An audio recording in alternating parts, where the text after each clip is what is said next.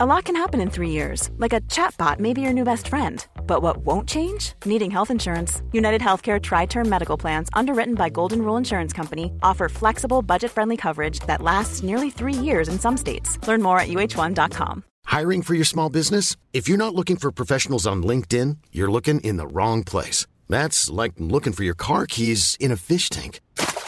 LinkedIn helps you hire professionals you can't find anywhere else, even those who aren't actively searching for a new job but might be open to the perfect role. In a given month, over 70% of LinkedIn users don't even visit other leading job sites. So start looking in the right place. With LinkedIn, you can hire professionals like a professional. Post your free job on linkedin.com slash people today.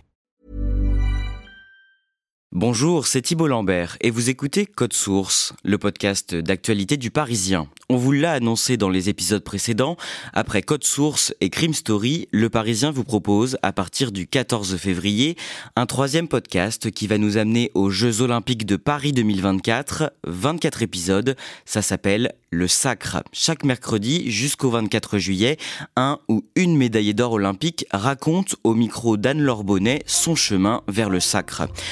Retrouverez la bande-annonce du podcast juste après cet épisode de Code Source.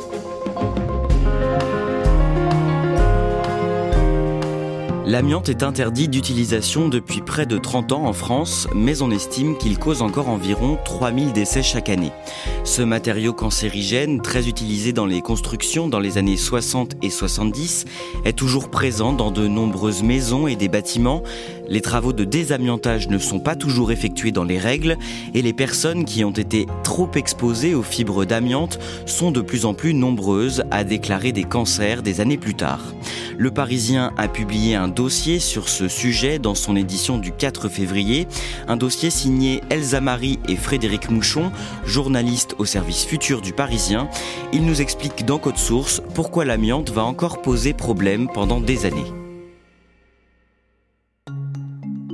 Elsa Marie, à la fin du mois de janvier, vous entrez en contact avec un homme que nous appellerons Olivier car il souhaite garder l'anonymat.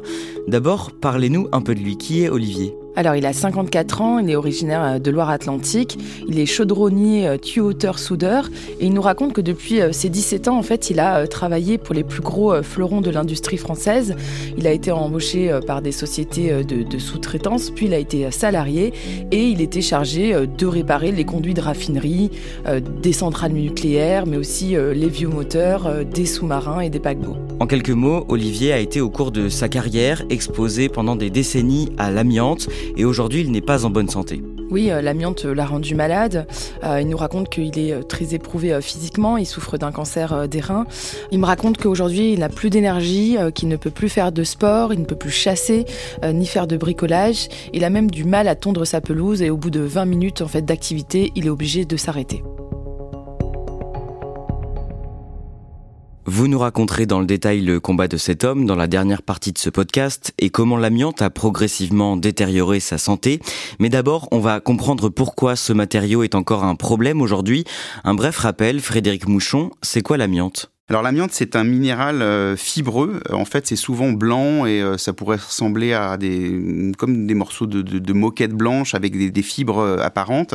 c'est un minéral qu'on retrouve à l'état naturel dans la croûte terrestre et qui a été longtemps utilisé dans l'industrie parce que ce sont des fibres qui sont résistantes au feu, aux agressions chimiques, au frottement. L'amiante est aussi un très bon isolant et il a l'avantage d'être peu cher. C'est ce qui fait qu'après la Seconde Guerre mondiale, il est très utilisé notamment dans la construction des bâtiments. Oui, euh, ces propriétés donc de résistance au feu, d'isolation, associées au fait que l'extraction de l'amiante euh, coûtait très peu cher, fait que c'est un produit qui a été beaucoup utilisé effectivement dans l'industrie, dans le bâtiment.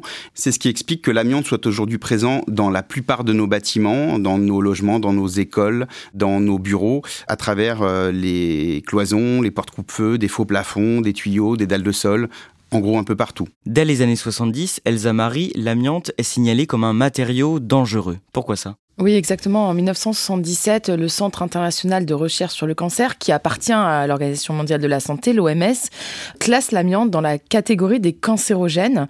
Des mesures sont prises. À cette époque, euh, on décide d'interdire le flocage à l'amiante euh, dans les immeubles d'habitation et aussi la concentration euh, d'amiante à laquelle les salariés peuvent être exposés est réduite. Donc on connaît depuis 50 ans les dangers de l'amiante. Pourtant, Frédéric Mouchon, dans les années qui suivent, il est encore très utilisé. Pourquoi ça?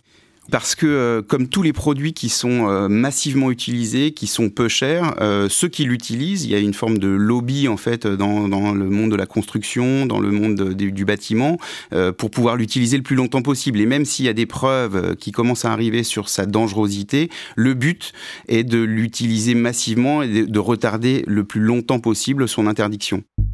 Au début des années 90, des scandales éclatent, des travailleurs et des travailleuses exposés pendant des années à l'amiante commencent à déclarer des cancers. C'est le cas notamment au campus universitaire de Jussieu à Paris en 1994.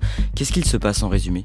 En fait, à Jussieu, qui est une grande fac parisienne, euh, de l'amiante, il y en avait un peu du sol au plafond. Euh, il y en avait vraiment partout, notamment dans le flocage euh, et dans les faux plafonds. Cette faculté parisienne, elle était devenue l'épicentre de la première grande mobilisation qui dénonçait les intoxications par l'amiante qui avait été utilisée dans la construction de ces bâtiments. Pour une histoire de gros sous, la décontamination des bâtiments de l'université de Jussieu à Paris est toujours impossible. L'amiante intégrée dans la structure des bâtiments pour euh, prévenir d'éventuels incendies est une cause de cancer. Dix cas de maladie ont déjà été déclarés dans l'université, mais l'opération de décontamination coûterait 200 millions de francs. Ça a donné suite à des poursuites euh, judiciaires, puisqu'il y a eu des victimes de l'amiante et qui euh, demandaient à ce que les pouvoirs publics, enfin en tout cas les responsables de Jussieu, euh, soient poursuivis en justice parce qu'ils avaient été contaminés. Elsa Marie, ça veut dire qu'on peut développer une maladie même des années après avoir manipulé ou inhalé de l'amiante? Oui, exactement. Les cancers liés à l'amiante peuvent se déclarer même 40 ans après. L'amiante, c'est une bombe à retardement. Après ces différents scandales, comment réagissent les pouvoirs publics?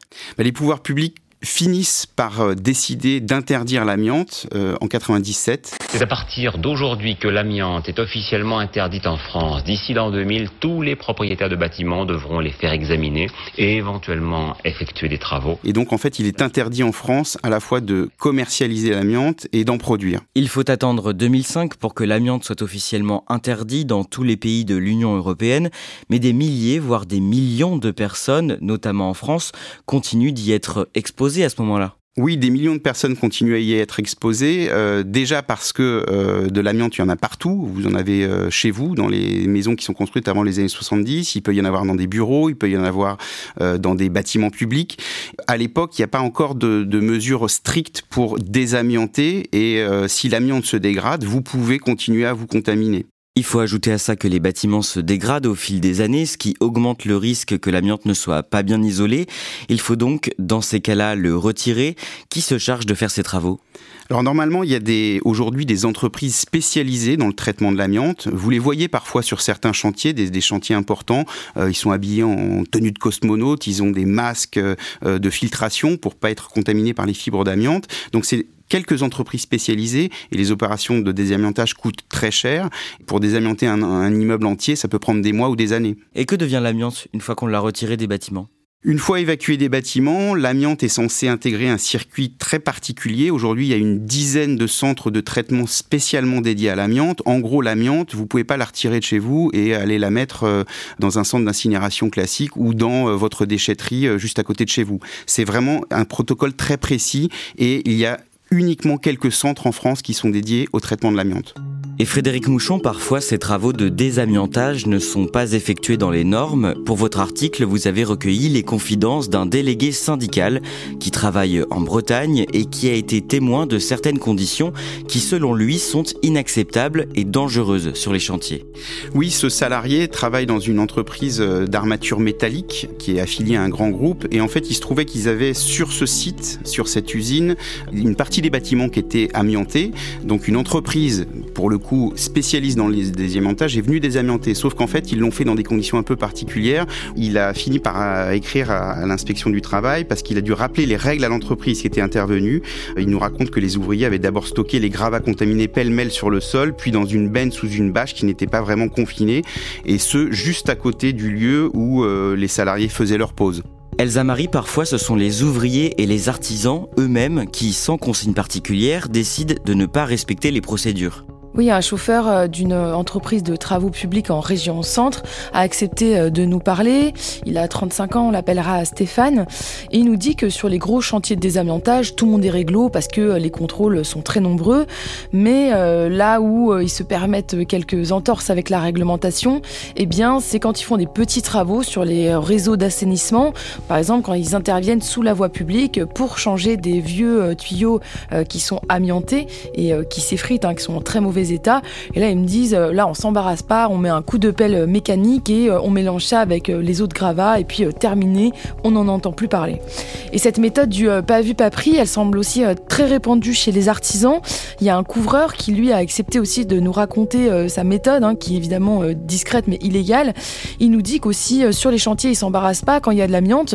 Eh bien, tout simplement, il pile l'amiante, il mélange les débris avec d'autres gravats et il met ça à la déchetterie, ni vu euh, ni connu. Il me dit qu'il a dû le faire une dizaine de fois et que personne ne s'en rend compte. Et ça, c'est une pratique qui comporte des risques Évidemment, les risques sont même énormes pour la santé, car l'amiante, s'il est enfermé, n'est pas dangereux. Mais là, on parle de personnes qui vont manipuler l'amiante, qui vont le piler, l'écraser, ce qui va provoquer de la poussière. Il n'y a rien de pire, parce que lorsqu'on inhale en fait ces fibres d'amiante qui sont euh, invisibles à l'œil nu, elles peuvent se déposer au fond des poumons et provoquer des maladies euh, respiratoires graves, même des années après. Et vous avez entendu parler d'autres combines pour se débarrasser de l'amiante. Oui, Jérôme, dont on a parlé, hein, qui est euh, couvreur, il nous raconte que euh, certains vont euh, enterrer l'amiante. il y a quelques années, par exemple, il a travaillé chez un agriculteur qui avait un magnifique corps de ferme d'une quinzaine de mètres, sauf que la toiture était amiantée et que le devis était bien trop cher. Et donc, l'agriculteur a dit à Jérôme, je m'en occupe, je vais m'en débarrasser. Et il me raconte que depuis son toit, il a vu aller dans son champ, euh, creuser un énorme trou et enfouir toute la toiture euh, euh, bah, sous la terre. Enfouir l'amiante, c'est quelque chose malheureusement d'assez commun. Il existe même des trous à amiante. Ce sont des trous qui sont creusés au bord de la route ou en lisière de forêt que les gens du coin connaissent par exemple et ils vont se donner la combine. chacun va bah, déposer l'amiante qui l'embarrasse dans ce trou. Le phénomène est tel que l'ONG écologiste Robin des Bois que plusieurs milliers de tonnes d'amiante sont encore aujourd'hui mis dans des trous ou abandonnés en bordure de champs chaque année. Et vous l'avez découvert aussi, Frédéric Mouchon, certains ne prennent même pas la peine d'enterrer l'amiante quand ils veulent s'en débarrasser illégalement. Oui, le dernier exemple en date, euh, qu'on a traité d'ailleurs dans le Parisien, c'était fin novembre. Des agents autoroutiers de la SANEF ont découvert un tas de déchets abandonnés le long de l'autoroute A16, près de Roncroll, c'est dans le Val d'Oise. Et dans ce tas de déchets, euh, il y avait euh, deux tonnes d'amiante. Et l'entrepreneur qui est venu déposer illégalement ces déchets le long de la route est actuellement poursuivi par la justice. Frédéric Mouchon, que peuvent faire les autorités face à ce phénomène? Alors le problème aujourd'hui, c'est que euh, quand vous avez des déchets d'amiante, à part si vous êtes dans un système organisé, 95% des déchetteries ne vous les accepteront pas les déchets d'amiante. Donc le, les pouvoirs publics ont conscience que c'est un problème et elles ont décidé progressivement d'installer plus de 2500 points de reprise des déchets d'amiante euh, sur le territoire afin que les artisans qui viennent faire des travaux chez vous, par exemple, puissent ensuite venir déposer leurs déchets d'amiante sur ces points de collecte. Revenons-en maintenant aux effets de l'amiante sur la santé. Partir des années 2000-2010, les cas de maladies et les décès liés à l'amiante se sont multipliés. Oui, en 2007, on estimait euh, entre 1 et 2 millions le nombre de travailleurs potentiellement exposés lors d'activités d'entretien ou de maintenance, dont 900 000 dans le secteur du bâtiment. Et aujourd'hui, comme on le disait, on estime que 3 000 personnes meurent chaque année de l'amiante. Et d'ailleurs, l'amiante est aujourd'hui encore la deuxième cause de maladie professionnelle en France. Et ça, ça représente un coût pour la société? Oui, c'est un coût évidemment sanitaire énorme, puisque c'est des cancers qui peuvent se déclarer des années après. Et c'est aussi un coût financier. On estime que l'indemnisation des victimes de l'amiante, qui sont reconnues comme euh, maladies professionnelles, ça coûte à la France entre 1,3 et 1,9 milliards d'euros par an. On en revient au début de cet épisode. Elsa Marie, fin janvier, vous parlez donc avec cet ancien ouvrier, Olivier, qui est en arrêt maladie aujourd'hui. Il vous raconte que les années qui ont suivi l'interdiction de l'amiante, il a continué à y être exposé sans protection. Oui, euh, il réparait euh, les conduits euh, des raffineries, il a travaillé aussi dans les centrales nucléaires, également sur les, vieux moteurs des sous-marins ou des paquebots hein, qui sont gigantesques. Et il me raconte que même après l'interdiction, bah, rien n'avait changé. C'est-à-dire qu'ils enlevaient l'amiante à la main, sans gants, sans protection, alors que ses employeurs ont l'obligation formelle de le protéger. Mais il me dit que finalement, les entreprises de sous-traitance qu'il employait n'en avaient absolument rien à faire. Même quand il posait des questions, il disait mais attention, là je je, manipule un joint avec de l'amiante ou de la toile d'amiante, euh, c'est problématique. On lui répondait mais non, euh, c'est pas grave du tout. Et on lui faisait comprendre que s'il voulait pas s'exécuter, bah, il avait qu'à prendre la porte. En 2001, Olivier trouve un nouveau travail dans une entreprise dont les locaux ont subi des travaux de désamiantage. Oui, alors il travaille, cette fois-ci il n'est plus embauché par des sociétés de sous-traitance, il est salarié d'une entreprise mondialement connue, dans laquelle il va rester 23 euh, ans jusqu'en 2022. Il réparait euh, des moteurs dans un atelier désamianté, donc en apparence euh, sans danger, sauf que les ouvriers n'avaient pas euh, nettoyé l'amiante qui restait. Et Olivier me raconte qu'il restait de la poussière sur toute la, charpente métallique et que dès qu'ils utilisaient le pont roulant pour lever des charges lourdes, eh bien les vibrations de la machine la faisaient tomber euh, sur eux et ils se retrouvaient euh, couverts de poussière d'amiante. Et lorsqu'il disait à ses chefs mais regardez euh, c'est de l'amiante, vous voyez bien, enfin on est couvert de poussière, il leur répondait mais non c'est plus dangereux, tout a été fait, c'est désamianté. Et c'est en 2022 que son état de santé commence à se dégrader. Qu'est-ce qui lui arrive? Alors son corps lâche et un scanner révèle la cause de ses quintes de tout. C'est l'amiante. Euh, il a aussi, comme beaucoup de personnes qui ont été exposées à l'amiante, eh bien des plaques pleurales. C'est en fait euh, un tissu fibreux et rigide qui est apparu sur la plèvre, vous savez, cette membrane qui euh, protège en fait les poumons, ce qui lui provoque euh, une gêne respiratoire. Et plus grave encore, il a aussi dû subir euh, une grève de rein puisqu'on lui a diagnostiqué un cancer des reins qui serait probablement lié à l'amiante. Aujourd'hui, cet homme, Olivier, il demande réparation? Oui, quand on discute avec lui, on sent que c'est un homme qui est très affaibli, qui en veut énormément à ses employeurs. Il me dit d'ailleurs qu'il ne leur pardonnera jamais. Et son avocat nous dit qu'il vont saisir le tribunal de Nantes pour faute inexcusable, et donc cette affaire ne fait que commencer. Et cet avocat, Maître Ledoux, il voit de plus en plus de plaignants faire appel à lui Il me dit que sur son bureau s'entassent plus de 250 dossiers de fautes inexcusables liés à la mise en danger euh, de salariés. Et euh, il nous dit que ce n'est que la partie émergée de l'iceberg, euh, puisqu'aujourd'hui, nous dit-il, eh bien, on continue à fabriquer des victimes de l'amiante. Frédéric Mouchon, on n'a donc pas fini d'entendre parler de l'amiante dans les années à venir? Non, c'est vraiment euh, le début. Cet avocat que nous avons interrogé nous dit qu'il y en a au moins pour 50 ans. En fait, il faut se rendre compte que les victimes de l'amiante euh, s'accumulent année après année. Selon un rapport du Haut Conseil de la santé publique, le nombre de cancers du poumon mortel dû à ces fibres microscopiques sera d'ici 2050 de l'ordre de 50 000 à 75 000. C'est vous dire combien le chantier de désamiantage est colossal en France et combien le nombre de victimes sera croissant dans les années à venir.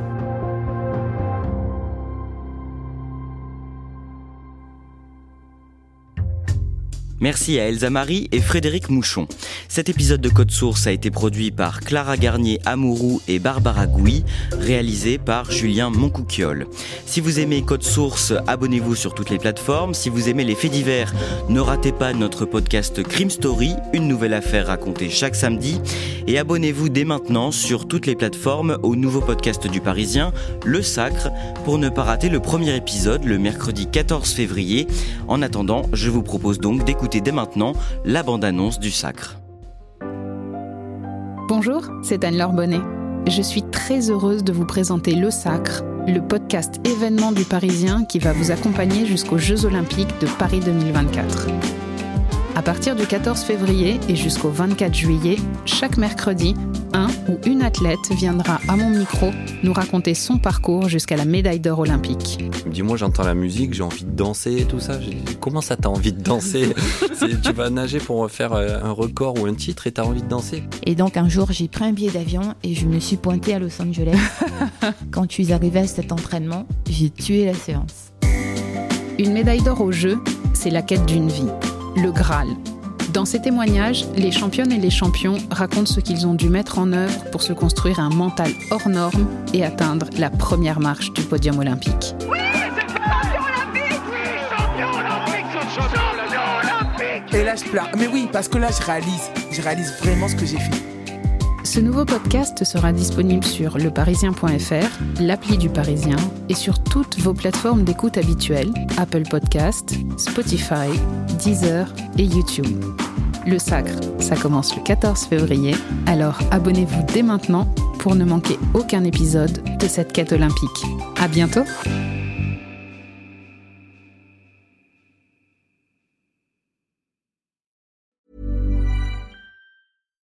When you make decisions for your company, you look for the no-brainers. And if you have a lot of mailing to do, stamps.com is the ultimate no-brainer. It streamlines your processes to make your business more efficient, which makes you less busy.